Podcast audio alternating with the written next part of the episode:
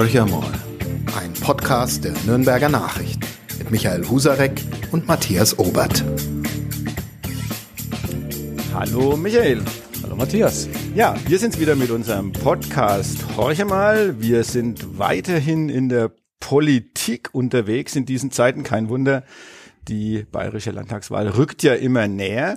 Und wir begrüßen dieses Mal Martin Huber. Er ist der CSU-Generalsekretär. Ähm, vielleicht der ein oder andere mag Ihren Namen noch gar nicht so gehört haben. Sie sind seit 2022 im Mai, glaube ich, sind Sie CSU-Generalsekretär geworden. Und ähm, ja, bekanntermaßen zumindest ist ja die Position des Generalsekretärs gerade bei der CSU dann doch ein bisschen eine besondere. Ich erinnere nur an das blonde Fallbeil Edmund Stoiber, der noch unter Franz Josef Strauß damals äh, als Generalsekretär gedient hat, dann später ja aber auch Ministerpräsident wurde. Ich habe mir noch was ich erinnere an Markus Söder. Ja, ja. Der genau. auch mal gedient hat und dann Ministerpräsident wurde. Also genau, also vielleicht also, haben wir hier einen designierten Ministerpräsidenten. Das werden wir noch besprechen müssen heute auf jeden Fall. Äh, ich habe mir noch was rausgesucht und zwar, es gibt einen äh, Parodisten und Kabarettisten, der heißt Roland Schregelbauer, äh, Schregelmann, Entschuldigung. Und der hat mal gesagt über sie, weil der sie auch parodiert, äh, als General ist er ein Pitbull, der bellt und beißt aber menschlich ist er kein übler Kerl. Wie würden Sie sich selbst definieren, Herr Huber? Zunächst einmal äh, grüß Gott und herzlichen Dank für die Einladung. Ich habe das auch gelesen, was Roland Schregelmann gesagt hat. Er hat mich ja auf dem Nockerberg dargestellt, fand das auch äh, sehr gewogen, wie er mich dargestellt hat. Und natürlich gehört als Generalsekretär dazu, dass man klare Kante zeigt, klare Ansagen macht aber das muss ja nicht bedeuten, dass äh, man im menschlichen Umgang miteinander irgendwie auf äh, äh, Krawall aus ist. Aber es gehört natürlich schon dazu, dass wir deutlich machen, wofür wir als CSU stehen, was uns wichtig ist, was uns für Bayern wichtig ist, was uns für die Menschen wichtig ist. Und da darf man auch die Auseinandersetzung mit anderen politischen Parteien nicht scheuen, muss sich da auch klar abgrenzen. Und äh, das mache ich auch als CSU-Generalsekretär sehr gerne. Und Sie haben ja äh, einen Posten, zumindest der Posten des Generalsekretärs, mal parteiübergreifend, der ja auch schnell vorbei sein kann. Wir haben das bei der CDU in diesen Tagen erlebt. Da hat Friedrich Merz flugs seinen General ausgetauscht. Haben Sie Angst vor so einem Schritt oder sagen Sie, ich mache einfach meinen Job so, so gut ich kann und dann ähm, wird schon wuppen und Markus Söder ist zufrieden? Ich bin mit Leib und Seele CSU-Generalsekretär. Ich denke, das merkt man auch. Äh, Markus Söder hat ja im letzten Jahr, als er mich zum Generalsekretär ernannt hat, auch gesagt, der Martin, der brennt für die CSU. So ist es. Das muss man auch in dieser Aufgabe. Ich bin unglaublich gern unterwegs im ganzen Land, auch bei unseren Verbänden, bei unserer Basis. Auch das gehört zur Aufgabe des Generalsekretärs. Wir haben ja fast 3000 Ortsverbände in ganz Bayern, haben Arbeitsgemeinschaften, Arbeitskreise von der Jungen Union, Frauenunion, Seniorenunion, Mittelstandsunion und viele mehr. Und insofern ist es schon auch immer für mich ein sehr schönes Erlebnis zu sehen, wie dieses Näher am Menschen der CSU auch gelebt wird mit unseren Mitgliedern, mit unseren Verbänden.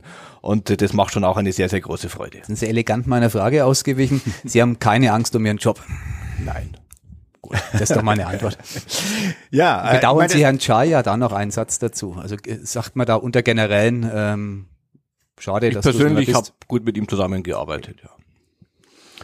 Ja, ähm, Jetzt ist klar, Sie sagen äh, fast 3000 Ortsverbände, die besucht werden wollen. Das ist natürlich auch Wahlkampf pur im Moment. Äh, der Oktober steht vor der Tür. Sie sind äh, viel unterwegs.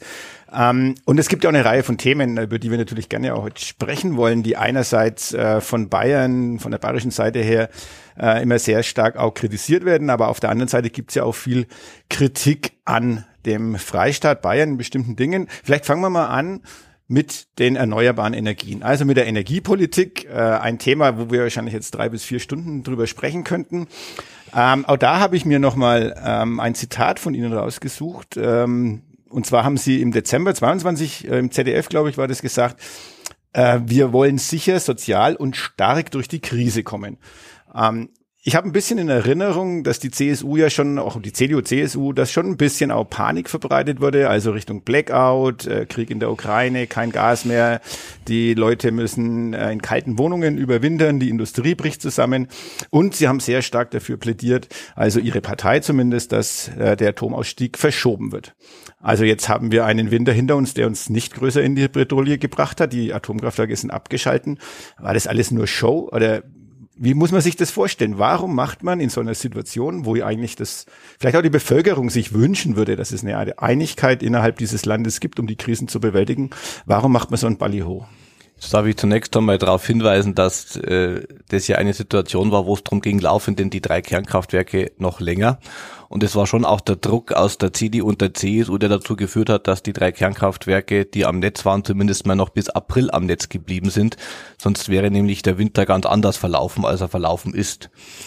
Hinzu kommt, dass auch die Argumentation der Ampel ja zusammenfällt wie ein Kartenhaus. Wir haben es ja jetzt auch wieder schwarz auf weiß bekommen bis zum 16. April, bis zu dem Tag, als die drei Kernkraftwerke vom Netz gingen, wurde an 20 Prozent der Tage Strom nach Deutschland importiert. Seitdem die AKWs nicht mehr am Netz sind, sind es über 80 Prozent der Tage, an denen Strom nach Deutschland importiert werden muss. Also die Versorgungssicherheit ist schon eine ganz andere. Sie hat gelitten unter dem Abschalten der Atomkraftwerke. Hinzu kommt natürlich auch, dass es immer wieder auch um die Grundlastfähigkeit geht. Auch das ist ja ein ganz entscheidendes Kriterium, gerade auch für die Wirtschaft und die Industrie. Und deswegen brauchen sie auch die Stabilität in der Versorgung. Und genau deswegen war es schon auch notwendig, immer darauf hinzuweisen, wir brauchen die drei Kernkraftwerke länger am Netz. Und darüber hinaus finde ich einen zweiten Punkt sehr spannend in der aktuellen Situation. Es heißt ja immer, Deutschland ist eine Exportnation. Und eine Situation, in der die Binnenkonjunktur die Wirtschaft im Lande etwas lahmt, gab es ja auch schon öfter, aber da hat es dann immer geheißen, wir sind eine Exportnation und der Export hilft uns, dass wir die wirtschaftliche Krise gut überstehen. Jetzt stellen wir fest, Deutschland ist an sich immer noch eine Exportnation, aber wir profitieren nicht von dem Wachstum um uns herum.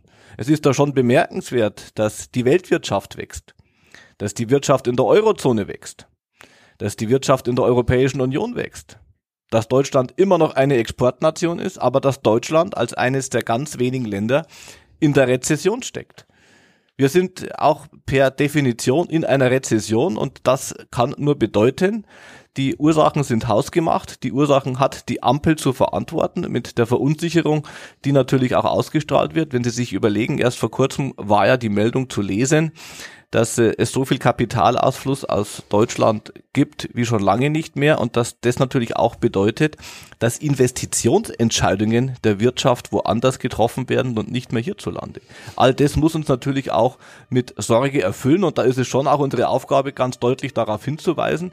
Denn auf der anderen Seite haben sie natürlich schon auch das Gegenmodell hier im Freistaat Bayern mit einer erfolgreich arbeitenden Staatsregierung, mit einer wirtschaftlichen Entwicklung, die die beste ist in ganz Deutschland, das höchste Wachstum, die niedrigste Arbeitslosigkeit und deswegen gilt ja schon auch, was uns am Herzen liegt. In Bayern lebt es sich einfach besser und das ist kein Zufall.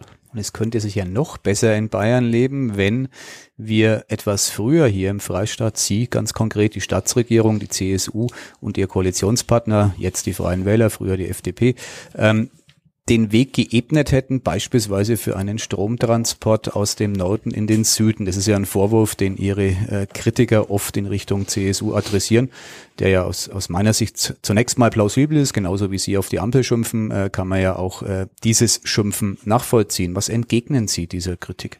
Dass sie nicht stimmt. Und warum? Wenn Sie sich beispielsweise nur mal diese Woche anschauen, Leonhard Birnbaum, der Vorstandsvorsitzende von E.ON, der gesagt hat, er wäre froh, wenn in ganz Deutschland die Verwaltung den Netzausbau so vorantreiben würde wie in Bayern. Er hat in einem äh, Interview mit einem äh, Politmagazin explizit darauf hingewiesen, dass die bayerische Staatsregierung und die bayerische Verwaltung in ganz Deutschland diejenigen sind, die den Netzausbau am meisten unterstützen und am meisten voranbringen und er als Vorstandsvorsitzender von E.ON sehr, sehr froh wäre, wenn in ganz Deutschland der Netzausbau so stark unterstützt würde, wie das im Freistaat Bayern der Fall ist. Ich kann Ihnen selbst berichten, auch von vielen äh, Projekten ganz konkret, ähm, dass es da vorangeht. Und äh, noch einmal, es ist ja auch so, es ist ja eine bundesweite Aufgabe. Und äh, insofern kann man ja auch nicht so tun, als wäre der Netzausbau eine rein bayerische Herausforderung. Es ist eine nationale Herausforderung. Und das Beispiel aus der Praxis vom Vorstandsvorsitzenden von E.ON belegt ja sehr deutlich, dass wir da kraftvoll dabei sind, das auch umzusetzen. Ich kenne andere Energieversorgungsvorstände, die es ein bisschen anders sehen, aber sei es drum, was tatsächlich ähm, diskutiert wird, ist ja immer wieder mal aufploppend eine ähm, höhere ähm, Tarifstruktur für die Südländer als für die Nordländer, weil die im Norden äh, ihre Hausaufgaben gemacht haben, äh, sozusagen den günstigen Strom vor der Haustür produzieren, die Leitungskapazitäten haben. Im Süden hingegen muss man mit hohem Aufwand genau diese Infrastruktur aufbauen. Da haben wir gerade eben drüber gesprochen. Wie würde die CSU reagieren? Reagieren, wenn es eine höhere Tarifstruktur gäbe. Sie haben ja gerade zu Recht gesagt, ähm, ist ja ein Bundesthema, also könnte ja dann auch mal so entschieden werden. Diese Forderung ist eine glatte Unverschämtheit. Sie ist klar gerichtet äh, gegen Bayern, aber auch gegen den Süden insgesamt. Hier sind sich ja auch die Bundesländer Bayern, Baden-Württemberg, Hessen und Rheinland-Pfalz einig, trotz unterschiedlicher Regierungskonstellationen. Hier herrscht große Einigkeit bei den süddeutschen Ländern, dass das so nicht geht, dass es, wie gesagt, eine Unverschämtheit ist, das zu fordern. Denn man darf ja nicht vergessen, gerade Bayern ist ja auch das wirtschaftliche Leistungszentrum der Republik. Und darüber hinaus sind wir auch, was die erneuerbaren Energien betrifft, ja auf Platz eins. Selbst Robert Habeck musste auf Anfrage der CSU-Landesgruppe eingestehen, dass aus keinem Bundesland so viel Strom aus erneuerbaren Energien erzeugt wird wie aus dem Freistaat Bayern. Wir sind die Nummer eins bei der installierten Leistung, wir sind die Nummer eins bei Wasserkraft, bei Photovoltaik, bei Biomasse und Geothermie und beim Wind holen wir auch kräftig auf. Wichtig ist aber doch auch immer zu erkennen, gerade bei den erneuerbaren Energien braucht es einen Mix. Denn äh, wichtig ist, da bin ich wieder beim Thema Grundlastfähigkeit, dass wir rund um die Uhr auf eine stabile Versorgung bauen können. Und eine einseitige Fokussierung auf den Wind hilft uns hier nicht weiter. Und deswegen haben wir in Bayern schon noch eine besondere Stärke, dass wir nämlich durch äh, Wasserkraft und Biomasse auch bei den erneuerbaren Energien eine hohe Grundlastfähigkeit haben. Die liegt bei über 50 Prozent über 50 Prozent der erneuerbaren Energien in Bayern sind grundlastfähig. Das heißt, die stehen 24-7 rund um die Uhr zur Verfügung und das brauchen wir auch. Und deswegen wollen wir die erneuerbaren Energien weiter ausbauen, haben aber auch die Grundlastfähigkeit im Blick. Es gibt ja ein Förderprogramm, jetzt neu beschlossen der bayerischen Staatsregierung. Für 150 Millionen Euro wollen wir im ganzen Land 50 Elektrolyseanlagen, also Wasserstoffkraftwerke unterstützen, um dann eben auch aus dem Überschuss der erneuerbaren Energien im ganzen Land dezentral Wertschöpfung zu haben und vor Ort grünen Wasserstoff zu erzeugen und eben auch den Überschuss aus erneuerbaren Energien zu nutzen. Das ist ein Lieblingsprojekt Ihres Koalitionspartners, ganz konkret von Wirtschaftsminister Aiwanger, der Wasserstoff, der grüne Wasserstoff insbesondere. Auch da gibt es ja kritische Stimmen, die sagen, Mensch, das geht momentan überhaupt noch nicht seriös, grünen Wasserstoff zu produzieren, zumindest so, dass er in nennenswerter Menge zur Verfügung steht. Ist das eher ein Übergangsprodukt aus Ihrer Sicht? Sind Dinge wie Geothermie äh, längerfristig sinnvoller oder was versprechen Sie sich tatsächlich vom Wasserstoff hier in der Region in Nürnberg? Äh, wir sind eines dieser potenziellen Wasserstoffzentren, die in Bayern entstehen sollen. Momentan ähm, ist davon jenseits der wissenschaftlichen Auswirkungen noch wenig zu spüren. Was dürfen wir uns da erwarten von dieser Wasserstoffentwicklung? Zunächst einmal ist ja äh, die Region hier Nürnberg, Erlangen mit dem Wasserstoffzentrum Bayern, dem H2B und auch dem Energiecampus hier ja wirklich eine absolute Innovationsregion und gerade auch beim Thema Wasserstoff sehr stark führend dabei. Äh, ich selbst bin auch immer wieder gerne hier, kenne ja hier auch einige Professoren, darf beispielsweise den Professor Agelt nennen, der damals ja den Energiecampus mit aufgebaut hat und äh, mit dem ich mich auch regelmäßig austausche über alle praktischen Anwendungsmöglichkeiten von Wasserstoff und vor allem auch Wasserstoff als Grundstoff in der chemischen Industrie. Und das wird ja zunächst einmal auch die Zukunft sein, dass wir Wasserstoff vor allem in der Industrie anwenden. Und äh, das, was Sie jetzt angesprochen haben, auch hier gilt es wieder, es braucht den Mix. Beispielsweise können wir die Geothermie sehr stark dafür verwenden, den Wärmebedarf in Gebäuden zu nutzen. Wir wollen ja perspektivisch in Bayern 25 Prozent des Wärmebedarfs in Gebäuden durch Geothermie decken. Und äh, ansonsten müssen wir uns immer auch vor Augen halten, was heißt denn Klimaschutz? Was heißt denn Transformation? Das heißt ja nichts anderes, als dass wir sämtliche Prozesse umstellen auf Strom. All das, was wir jetzt im Bereich der Mobilität haben, was wir im Bereich auch der Erzeugung von Wärme haben, all das muss umgestellt werden auf Strom. Und äh, deswegen werden wir einen enormen Strombedarf haben. Und der Ausbau der erneuerbaren Energien bedeutet eben auch, dass wir Strom produzieren zu Zeiten, wo wir ihn nicht brauchen, weil halt oft einmal auch die Sonne scheint und der Wind geht, wenn jetzt nicht unbedingt äh, die großen Abnehmer da sind. Und deswegen braucht es eben auch Stromspeicher. Das können großtechnische Batteriespeicher sein. Das kann aber eben auch Wasserstoff sein. Und hier kommen wir aber schon wieder zu dem nächsten Punkt. Wenn ich mir überlege, dass sich der Strombedarf mit Sicherheit verdreifachen, vervierfachen wird in Deutschland, dann sind diese Planungen, die jetzt von der Ampel kommen, viel zu wenig. Wenn ich davon ausgehe, dass ich bei 1100, 1200, 1300 Terawattstunden bin absehbar an Stromverbrauch in Deutschland, bedeutet doch eine, ein Netzentwicklungsplan der auf 780 Terawattstunden ausgerichtet ist, nichts anderes als eine bewusste Verknappung des Stromangebots. Und hier kann man natürlich dann schon sehen, was Degrowth auch einmal konkret bedeutet. Es ist ja diese alte linke Ideologie, dass die Wirtschaft äh, schrumpfen soll, dass die Wirtschaft eben sich nicht weiterentwickeln soll, dass sie schrumpfen soll. Und wir alle sehen in der aktuellen Situation, was dieser linke Ansatz einer schrumpfenden Wirtschaft konkret bedeutet. Denn Degrowth als Konzept heißt nichts anderes als Rezession als Prinzip und das muss aber jeder Einzelne auch zahlen. Denn jedes Jahr 0,5 Prozent Minus ist ja nicht nur eine abstrakte volkswirtschaftliche Zahl. Das können Sie runterbrechen auf jeden Schreinerbetrieb, auf jeden Metzgerbetrieb, auf jeden Bäckerbetrieb, auf jedes äh, Industrieunternehmen, am Ende auch auf jeden Angestellten und insgesamt natürlich auch auf die Sozialsysteme, auf das Gesundheitssystem, aufs Bildungssystem, auf die Infrastruktur und dergleichen mehr. Und deswegen ist diese linke Ideologie, die ja offensichtlich jetzt in die Tat umgesetzt wird mit einer Rezession in Deutschland, diese linke Ideologie des Schrumpfens, führt in die Sackgasse, sie führt zu Wohlstandsverlust und sie ist vor allem am Ende auch von jedem Einzelnen zu bezahlen. Und dem stellen wir uns auch ganz klar entgegen. Würden wir jetzt hier mit, äh, was wir tun regelmäßig, mit Vertretern von SPD und Grünen diskutieren, die würden natürlich äh, laut aufheulen. Ich würde es gar nicht vertiefen, das würde wahrscheinlich zu nichts führen, weil sie da ihre Meinung haben, das sei ihnen auch unbenommen. Linke Ideologie versus CSU, das ist so dieser Grabenkampf, in dem wir uns ja bewegen. Die bösen Grünen auf der einen Seite, die gute CSU. Geht Politik wirklich so einfach, dass man ins Lager denken, das ja scheinbar überwunden war, aber offenbar ja jetzt wieder fröhliche Urständ feiert, zurückfällt? Oder machen Sie das Ganze jetzt bis 8.10. und dann ähm, gibt's wieder seriöse Politik?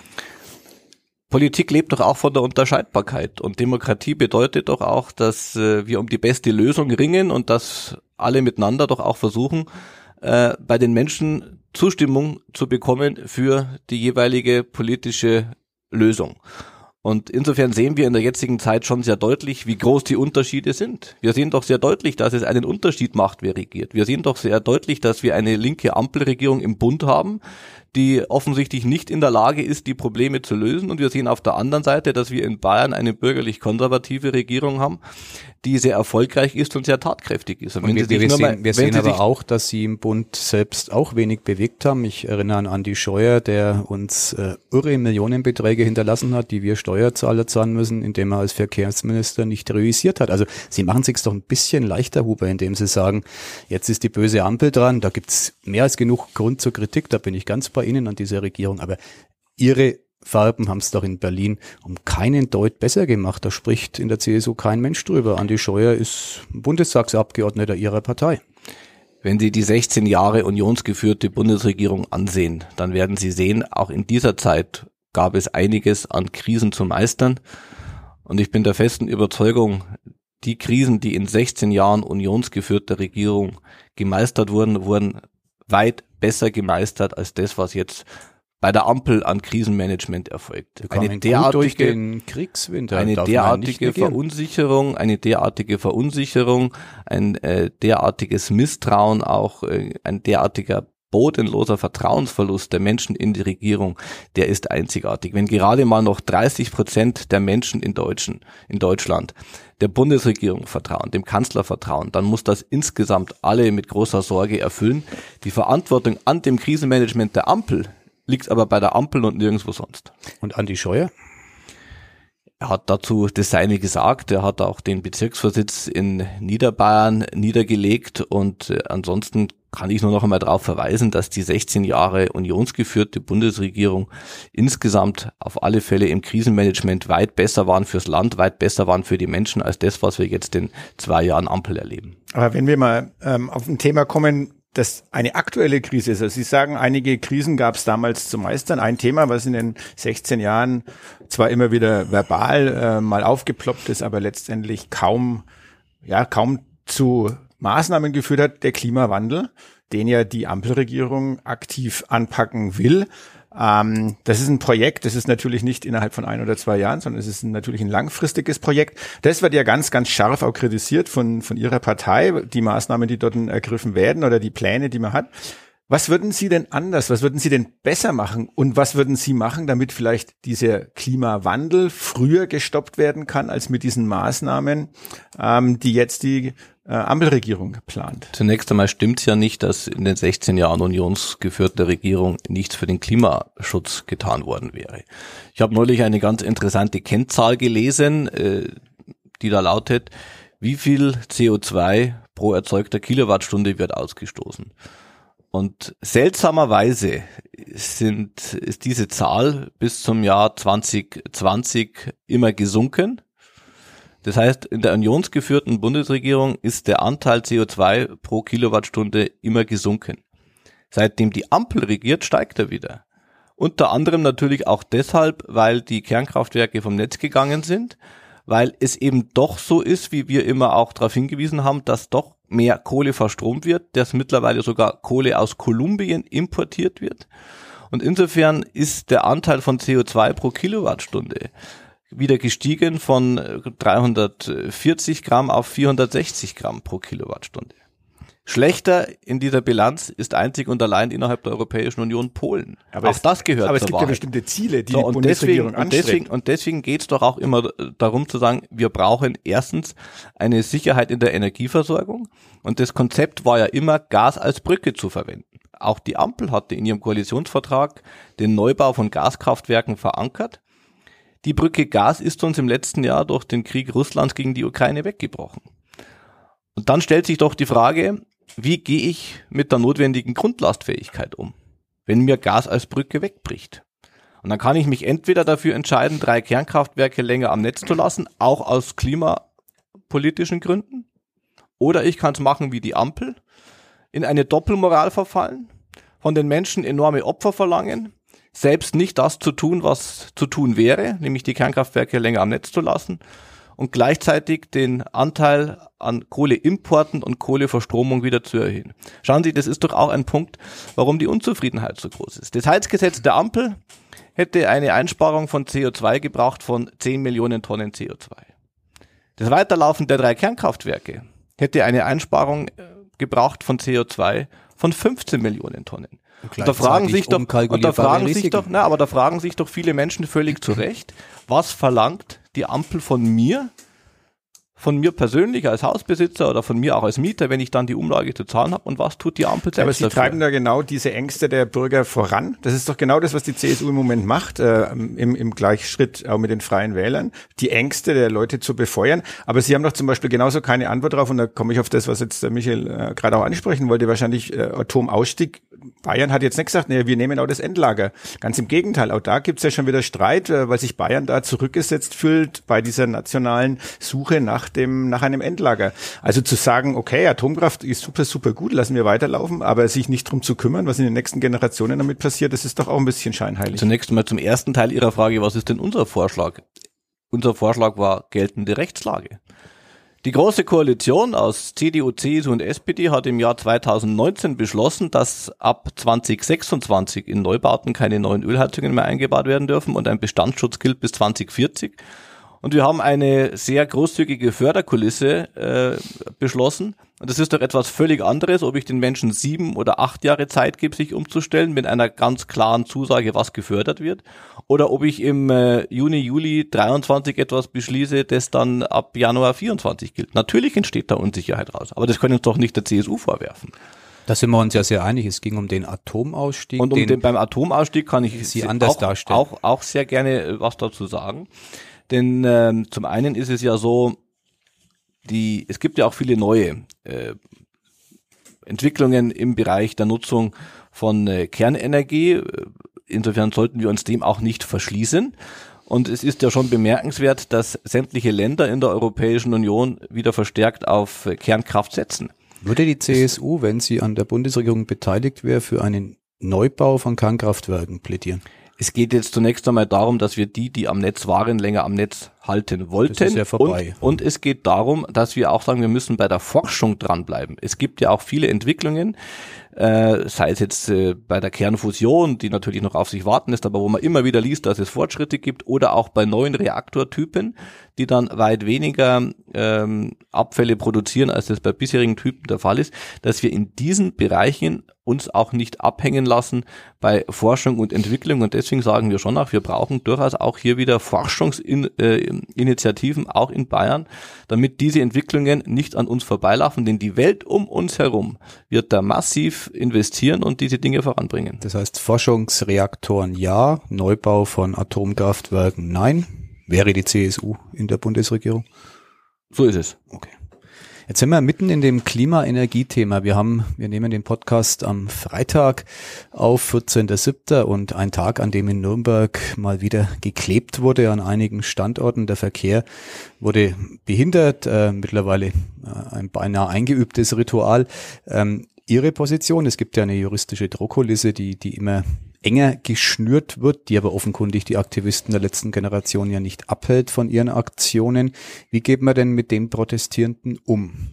Wenn Sie sich auch einmal die Forderungen ansehen, die die Klimakleber erheben und was Sie da auch lesen können, dann werden Sie sehr schnell feststellen, es geht nicht nur im Klimaschutz, es ist ein Kampf gegen die Gesellschaft, es ist ein Kampf gegen das System, es ist auch ein Kampf gegen die soziale Marktwirtschaft und ich kann nur sagen, dieses permanente Ankleben früh morgens, äh, das dann die Pendlerinnen und Pendler, viele Arbeitnehmerinnen und Arbeitnehmer, Unternehmer und viele mehr ausbremst, das ist auch ein Kampf gegen alle, die dieses Land am Laufen halten und deswegen ist für mich klipp und klar zu benennen, Klimakleber sind Kriminelle und sie müssen auch wirklich vom Rechtsstaat als solche behandelt werden. Sind Sie Kriminelle oder sind Sie Terroristen? Sie sind Kriminelle. Klare Aussage genau. dazu. Aber wie würden Sie jetzt... Wobei wir natürlich auch sehen, dass, äh, dass die Radikalisierung und das Gewaltpotenzial immer weiter steigt. Also wenn ich jetzt äh, die Vorfälle sehe, die in München passiert sind, dass Autos angezündet wurden, ähm, hier ist ganz klare Kante angesagt vom Rechtsstaat gegen diese Umtriebe. Äh, das ist ein, ein, ein, ein, ein, ein da ist der Klimaschutz nicht einmal mehr Vorwand. Hier geht es wirklich darum, dass diese Menschen äh, unser System abschaffen wollen, dass sie, dass sie, dass sie die soziale Marktwirtschaft abschaffen wollen. Es ist ein Kampf gegen alle, die das Land am Laufen halten. Und äh, noch einmal, deswegen gibt es für mich überhaupt nicht dran zu deuteln, diese Klimakleber auch als Kriminelle zu bezeichnen, denn das sind sie in meinen Augen. Und sie sind auch nicht gesprächsbereit. Es gibt ja immer wieder, ähm, also man hat ja diese Klebeaktivisten, man hat an, andererseits eine Politik, die, ich sage jetzt mal mehr oder weniger insofern hilflos ist, als sie halt sagen, das sind Kriminelle. Ich kann das nachvollziehen, ihre Aussage, aber es ändert ja an diesem äh, Gegenüber zunächst mal überhaupt nichts. Sie werden sich weiter festkleben, der Sommer beginnt erst, es wird ein munterer Klebesommer werden, wer weiß, was der Herbst ähm, nach sich zieht.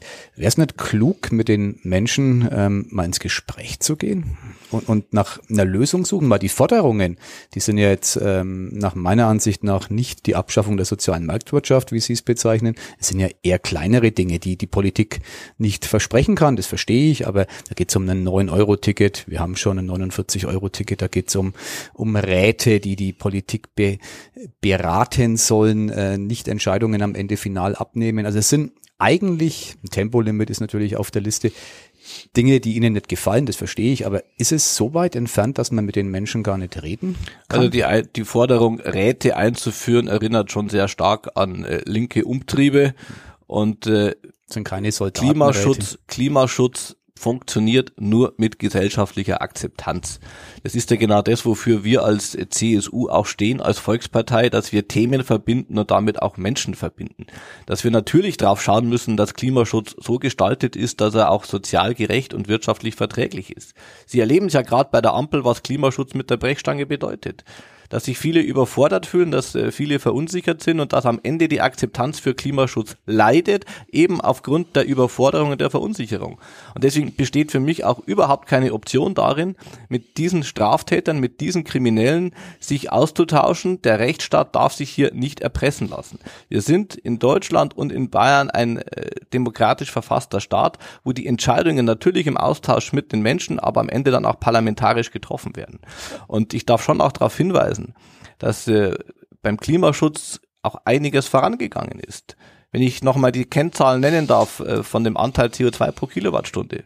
In der unionsgeführten Bundesregierung ist dieser Anteil von CO2 pro Kilowattstunde bis 2021 immer gesunken. Seit die Ampel regiert, nimmt er wieder zu. Wir sind in Bayern das Land, das äh, 22 Milliarden Euro in den Klimaschutz steckt. Wir sind dabei, mit der Hightech-Agenda von Markus Söder 5,5 Milliarden Euro zu investieren, genau in neue Entwicklungen von künstlicher Intelligenz, Digitalisierung bis hin zur Kreislaufwirtschaft, Wasserstoff, Clean Economy und dergleichen mehr. Wir leben das vor, wie sie Klimaschutz und Wertschöpfung miteinander verbinden können. Das ist der Ansatz. Und es hilft uns nichts, hier einer, mit einer Ideologie zu verhandeln, die am Ende vor allem die Axt an das Fundament unseres Wohlstands legen will und auch bereit ist, Straftaten zu begehen. Aber Herr Huber, Sie haben gerade vorhin gesagt, man soll sich halt an die geltende Rechtslage äh, halten. Da galt, gab's, da geht es darum, was die große Koalition damals beschlossen hat.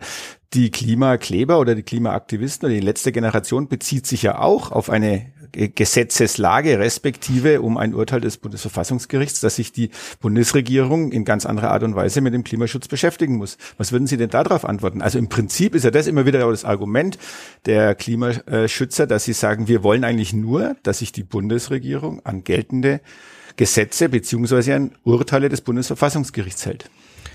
Deswegen ist ja Klimaschutz auch ein wichtiges und berechtigtes Anliegen. Und genau deswegen kümmern wir uns ja auch drum. Aber wir müssen halt schon auch immer sehen, dass Klimaschutz auch ein globales Anliegen ist. Und insofern kann doch unser Beitrag aus Bayern heraus vor allem immer auch ein Beitrag sein zur Innovation, zu Hightech, zu Know-how, zu Technologien, die dann auch woanders eingesetzt werden. Schauen Sie, Sie müssen immer auch sich vor Augen führen, wenn Sie beim Klimaschutz nicht darauf achten, dass er auch für die Wirtschaft gangbar ist, dann finden halt viele Produktionen nicht mehr bei uns statt, sondern anderswo. Es ist ja ein geradezu naiver und überheblicher Irrglaube davon auszugehen, etwas, das in Deutschland oder in Bayern nicht mehr stattfindet, findet dann generell weltweit nicht mehr statt. Die Wahrheit ist, ein Unternehmen, das bei uns nicht mehr produziert, produziert halt dann woanders auf der Welt, zu weit schlechteren Standards, bei einem weit schlechteren Energiemix, mit weit mehr CO2-Ausstoß. Das ist dann die Wahrheit. Und deswegen müssen wir natürlich schon immer darauf achten, dass wir den Rahmen so setzen, beim Klimaschutz voranzukommen, aber ihn zu verbinden mit wirtschaftlicher Wertschöpfung. Dann würde ich gern von diesem Thema zu einem viel einfacheren wechseln, offenbar sehr ideologiebehaftet, die Klimapolitik. Nehmen wir den Wohnungsbau, ganz leicht. Wir haben Menschen, die keine Wohnung haben. Die CSU versprach, sie baut Wohnungen. Sie hat es nicht getan, sagen ihre Kritiker was tun? Wann bauen Sie die Wohnungen, die in diesem Land fehlen? Wir bauen auch jetzt schon Wohnungen. Aber sie werden nicht fertig, komischerweise. Wir bauen jetzt schon Wohnungen und Sie müssen schon auch immer sehen, Bayern ist ja ein sehr beliebtes, ein sehr attraktives Land und deswegen gilt es hier natürlich auch, den Zustrom zu meistern. Wir haben in den letzten Jahren über 1,5 Millionen Menschen bei uns neu begrüßen dürfen, auch äh, von innerhalb Deutschlands die ja jetzt nicht gezwungen wurden, nach Bayern zu kommen, sondern die offensichtlich äh, der richtigen Überzeugung sind, in Bayern lebt sich einfach besser. Und deswegen sind diese Menschen ja auch zu uns gekommen. Und deswegen gilt es natürlich auch, äh, hier beim Wohnungsbau voranzukommen. Und Sie sehen ja auch, dass das nicht so einfach ist, äh, wenn ich mir nur mal die Vergleichszahlen auch auf Bundesebene anschaue. Also wenn der Bund sich hinstellt und von 400.000 Wohnungen spricht und es sind 150.000 gebaut worden, dann scheint es ja insgesamt eine Herausforderung zu Andere sein. Andere sind auch schlechter, Huber, da haben Sie recht, aber wir leben ja im Vorhof des Paradieses, sagt sinngemäß Markus Söder. Warum ist es in Bayern so schwierig, dass man die Wohnungen fertigstellt? Also es gab einen Fehler, hat die CSU weiß nicht, ob sie ihn eingeräumt haben, aber sie haben sich mal getrennt von der Wohnungsbaugesellschaft, würde man heute wahrscheinlich nicht mehr tun, haben jetzt neue Formate aus der Taufe gehoben, aber Fakt ist, wir haben den Wohnungsengpass, da können wir uns wahrscheinlich einigen. Und Sie wollen es ja ändern, also es ist eine gute Nachricht. Aber warum gelingt es schlicht nicht, zumindest die nackten Zahlen, fertiggestellte Wohnungen bis Ende 23 im Wahljahr ähm, belegen das sehr eindrucksvoll. Da haben Sie eine schlechte Bilanz. Warum gelingt es nicht, hier besser zu werden? Weil Sie natürlich im ganzen Baubereich generell große Herausforderungen hatten. Jeder, der in den letzten Jahren gebaut hat, kann ja ein Lied davon singen äh, wie schwierig es war, dass äh, die Wertschöpfungsketten, die Lieferketten aufrechterhalten äh, wurden, äh, wie schwierig es auch war, so manche äh, Baumaterialien zu bekommen. Sie haben gerade im Baubereich natürlich in den letzten Jahren schon große Herausforderungen gehabt. Ich bin ja selbst auch kommunalpolitisch aktiv als äh, Stadtrat und Kreisrat und wenn Sie sich dann einmal anschauen, in der Kommune äh, was das dann auch bedeutet, äh, hier Baumaßnahmen auf den Weg zu bringen, dann merken Sie sehr schnell, das ist sehr herausfordernd. Sie müssen ja erst einmal auch die Unternehmen bekommen, die sich dann an den Ausschreibungen beteiligen. Auch das war nicht immer ganz leicht in den letzten Jahren aufgrund von äh, Material oder auch Personalengpässen. Ähm, gleichwohl wollen wir hier noch äh, ordentlich Dampf zulegen, beispielsweise auch, so wie es bei uns im Regierungsprogramm drinsteht, mit einer Bündelung der bayerischen Wohnbaugesellschaften. Und ich darf schon darauf hinweisen, dass der Wohnbaubooster, der vor kurzem beschlossen wurde, zur Stärkung des kommunalen Wohnungsbaus im ganzen Land, sehr gut angenommen wird, äh, auch von den Kommunen. Ich kriege sehr, sehr gute und positive Rückmeldungen von vielen Bürgermeistern auf äh, den Wohnbau-Booster, der, wie gesagt, beschlossen wurde. Wir kommen da sicher voran. Eins müssen wir an der Stelle aber schon auch bedenken. Wenn mehr Menschen zu uns kommen und wenn wir natürlich auch mehr Wohnraum schaffen wollen, dann müssen wir auch den Zielkonflikt mit dem Flächenverbrauch auflösen. Auch das ist ein Punkt, der hier schon wichtig ist, denn die Grünen schaffen es ja immer wieder in ihrer Doppelmoral, sich hinzustellen und einerseits zu sagen, wir wollen nicht mehr an Fläche verbrauchen, andererseits aber sagen sie, wir müssen mehr Wohnungen bauen. Und äh, dieses Kunststück, Wohnungen zu bauen, ohne Fläche zu verbrauchen, das wird uns nicht gelingen. Wir werden für Wohnungsbau Flächen brauchen und hier werden dann die Grünen wieder mal mit ihrer Doppelmoral an ihre Grenzen stoßen.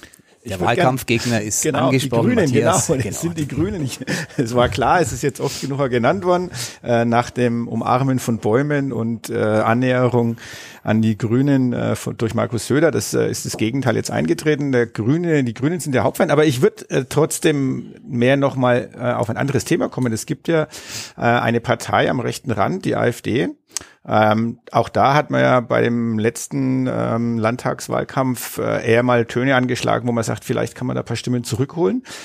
Jetzt gibt es eine relativ klare Abgrenzung, der CSU zumindest. Äh, bei den Freien Wählern, also dem Koalitionspartner, schaut es ein bisschen anders aus, hat man den Eindruck. Wie ist es denn mit der Brandmauer zur AfD, die so gerne immer wieder in den Raum geworfen wird? Steht die Brandmauer der CSU zur AfD und wie sieht sie aus? Die Brandmauer steht felsenfest. Die AfD ist eine Partei, die nicht auf dem Boden unserer freiheitlich-demokratischen Grundordnung steht. Und die AfD ist äh, auch eine Partei, die zwar Protest artikuliert, aber selbst keine Lösungen anbietet. Und sie ist eine Partei, die auch geschichtsvergessen ist, die viele Lehren aus der Geschichte äh, nicht, äh, nicht sieht die sie auch zurückdrehen möchte. Und ich darf nur mal darauf hinweisen, was das denn auch konkret bedeuten würde, das ein oder andere an äh, obskuren Vorschlägen aus der AfD. Die europäische Integration ist eine Lehre aus der Geschichte. Die Einführung einer gemeinsamen europäischen Währung ist etwas, was gerade auch der bayerischen Wirtschaft, auch dem bayerischen Mittelstand enorm hilft und auch äh, für sehr viel Wohlstand sorgt. Die Forderungen der AfD, aus der Europäischen Union auszutreten, aus dem Euro auszutreten, sind geschichtsvergessen, weil sie die Lehre aus der Geschichte vergisst, dass Europa zusammenwachsen muss aus den Schrecken des Krieges, des Zweiten Weltkrieges.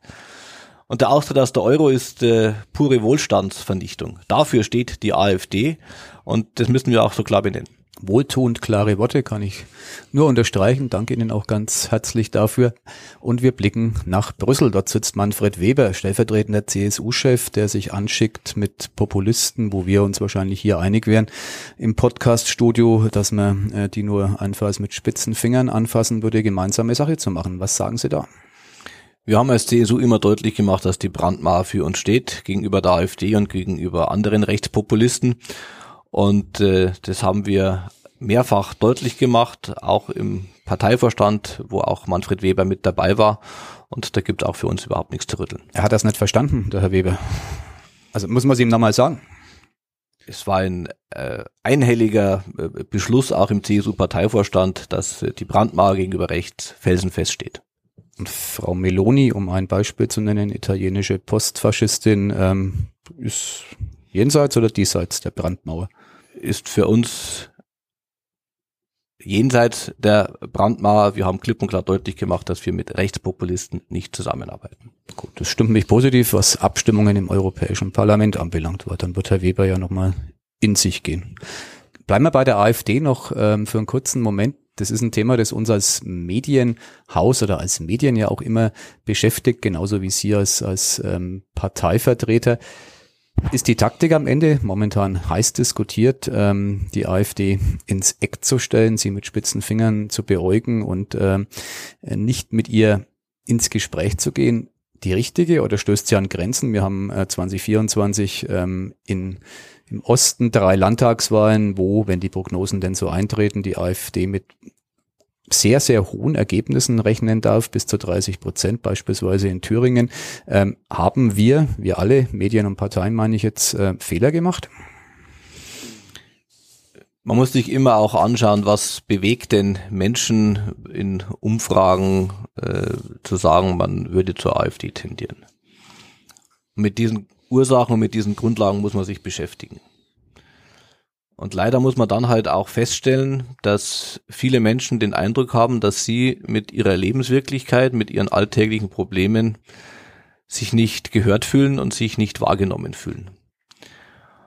Und deswegen ist es ja aber auch kein Zufall, dass die Zustimmung zur AfD in Bayern weit geringer ist, als das anderswo der Fall ist weil wir in Bayern eine Staatsregierung und vor allem auch eine CSU haben, die, ich habe es ja vorhin auch erwähnt, permanent unterwegs ist im ganzen Land, die ansprechbar ist, die den Menschen auch zuhört und wo die Menschen auch die Möglichkeit haben, sich mit ihren Sorgen und Anliegen auch an die Abgeordneten zu wählen. Auch deswegen ist beispielsweise der direkt gewählte Abgeordnete ein hohes Gut. Auch das ist beispielsweise etwas, was ja von der Ampel völlig vernachlässigt wird, auch bei der Wahlrechtsreform. Der direkt gewählte Abgeordnete hat eine hohe Verwurzelung bei sich im Wahlkreis und wird von den Menschen schon auch als Ansprechpartner gesehen.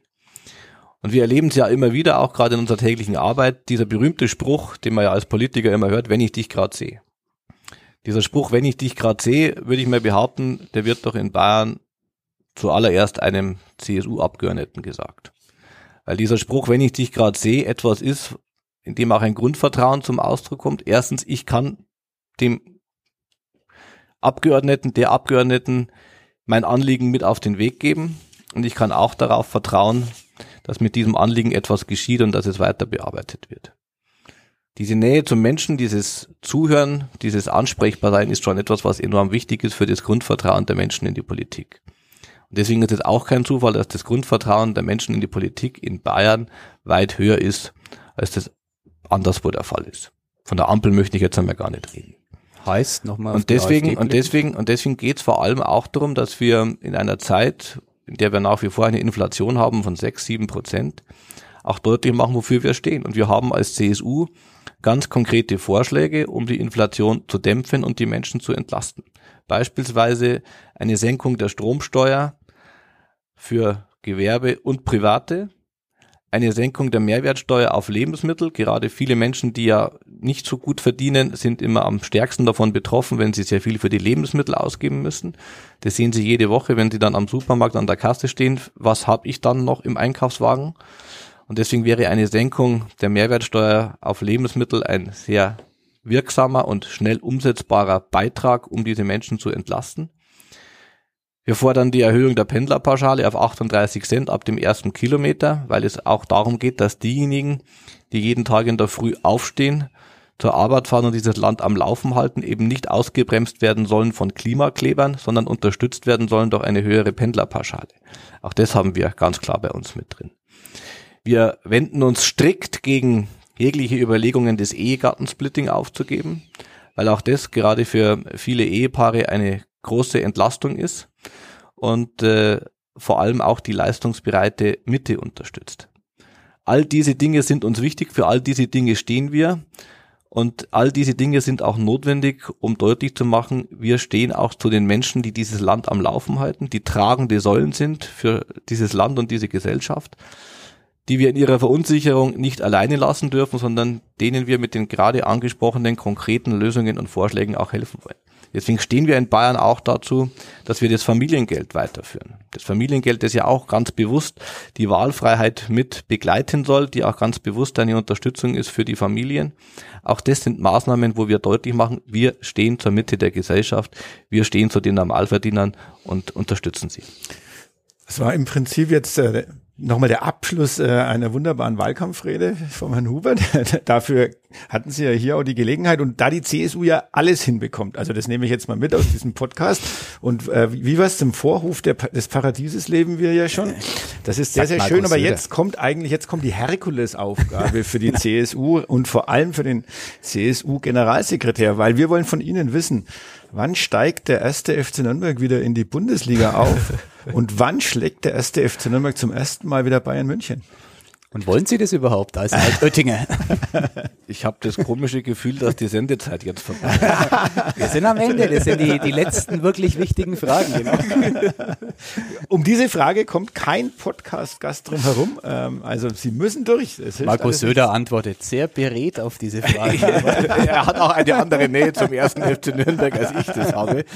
Aber ich fangen wir mal zusammen, dann sind Sie Bayern-Fan. Äh, und wie? Oh, okay. Ja, also Gut. das, äh, ich habe also auch als Kind immer in Bayern Bettwäsche geschlafen. Und das hat, äh, das, bin da schon auch immer sehr emotional dabei. Na, ich habe ja immer so diese Anekdote im Kopf, äh, der Club ist deswegen der erfolgreichste Verein Deutschlands, weil er ist kein Club ist so oft aufgestiegen wie der erste FC Nürnberg. Auch die eine, so die eine Seite der Medaille. Das ist immer die eine Seite der Medaille. Also insofern wünsche ich es dem Club natürlich schon, dass er möglichst bald in die Bundesliga aufsteigt, weil ich erinnere mich als Kind schon noch, also diese, diese Bayern-Derbys, ja, mhm. also Club gegen Bayern, das war, da war richtig Emotion drin, ne? da war richtig Power drin. Ne, zu meiner Zeit damals, das war noch Alan Sutter, der dann für beide mal gespielt hat. Stimmt, ne? Genau, ja, das ja, war noch ja. Äh, Dieter Eckstein. Dieter Eckstein, genau. Dieter Eckstein, der Didi, ne? der hat es glaube ich auch einmal den einen oder anderen versenkt gegen uns. Ja, das, also ich, ich habe diese Kindheitserinnerungen schon noch sehr, sehr, sehr, sehr lebhaft vor mir und würde mich freuen, wenn es dabei wieder so ein Derby gibt. Und genau, dann werden unsere zwei Japaner werden dann Bayern abschießen, dass alles zu spät ist. Schauen wir mal, ja. Also ähm, ah, jetzt haben wir ja dann die Kante aus Südkorea in der Abwehr, ne, mit dem Kim. Ah, genau. da wird's eng. Da wird der Japaner scheitern, aber wenn wir jetzt keine Klischees Genau. Wir sagen vielen, vielen Dank für das äh, interessante Gespräch. Ähm, ja, und ähm, man wird sich sicherlich. Ach, wir haben, wir müssen die allerletzte Frage. Wir sind echt blöd. Wir, wir haben vergessen zu fragen, wie es denn jetzt ausschaut. Wird er jetzt Ministerpräsident oder? Ach so, Minister in der übernächsten Legislaturperiode, wenn Markus Söder Bundeskanzler wird. Jetzt. Jetzt. Am ganz am Schluss. Noch. Jetzt glaube ich sind wir aber deutlich über der Sendezeit. Oder jetzt glaube ich sind wir schon. Wir lassen es offen und wir reden dann nach der Landtagswahl nochmal mit Ihnen, wenn Sie entweder Minister sind äh, oder Markus Söder bekannt gegeben hat, dass er doch noch Bundeskanzler werden will oder wenn Sie ganz normal weiterhin CSU vor allem geht es um Bayern und deswegen ist es wichtig, dass Markus Söder ein starker Ministerpräsident ist und bleibt. Jetzt, ist Jetzt haben wir die Sendezeit. Wirklich Vielen Dank nochmal.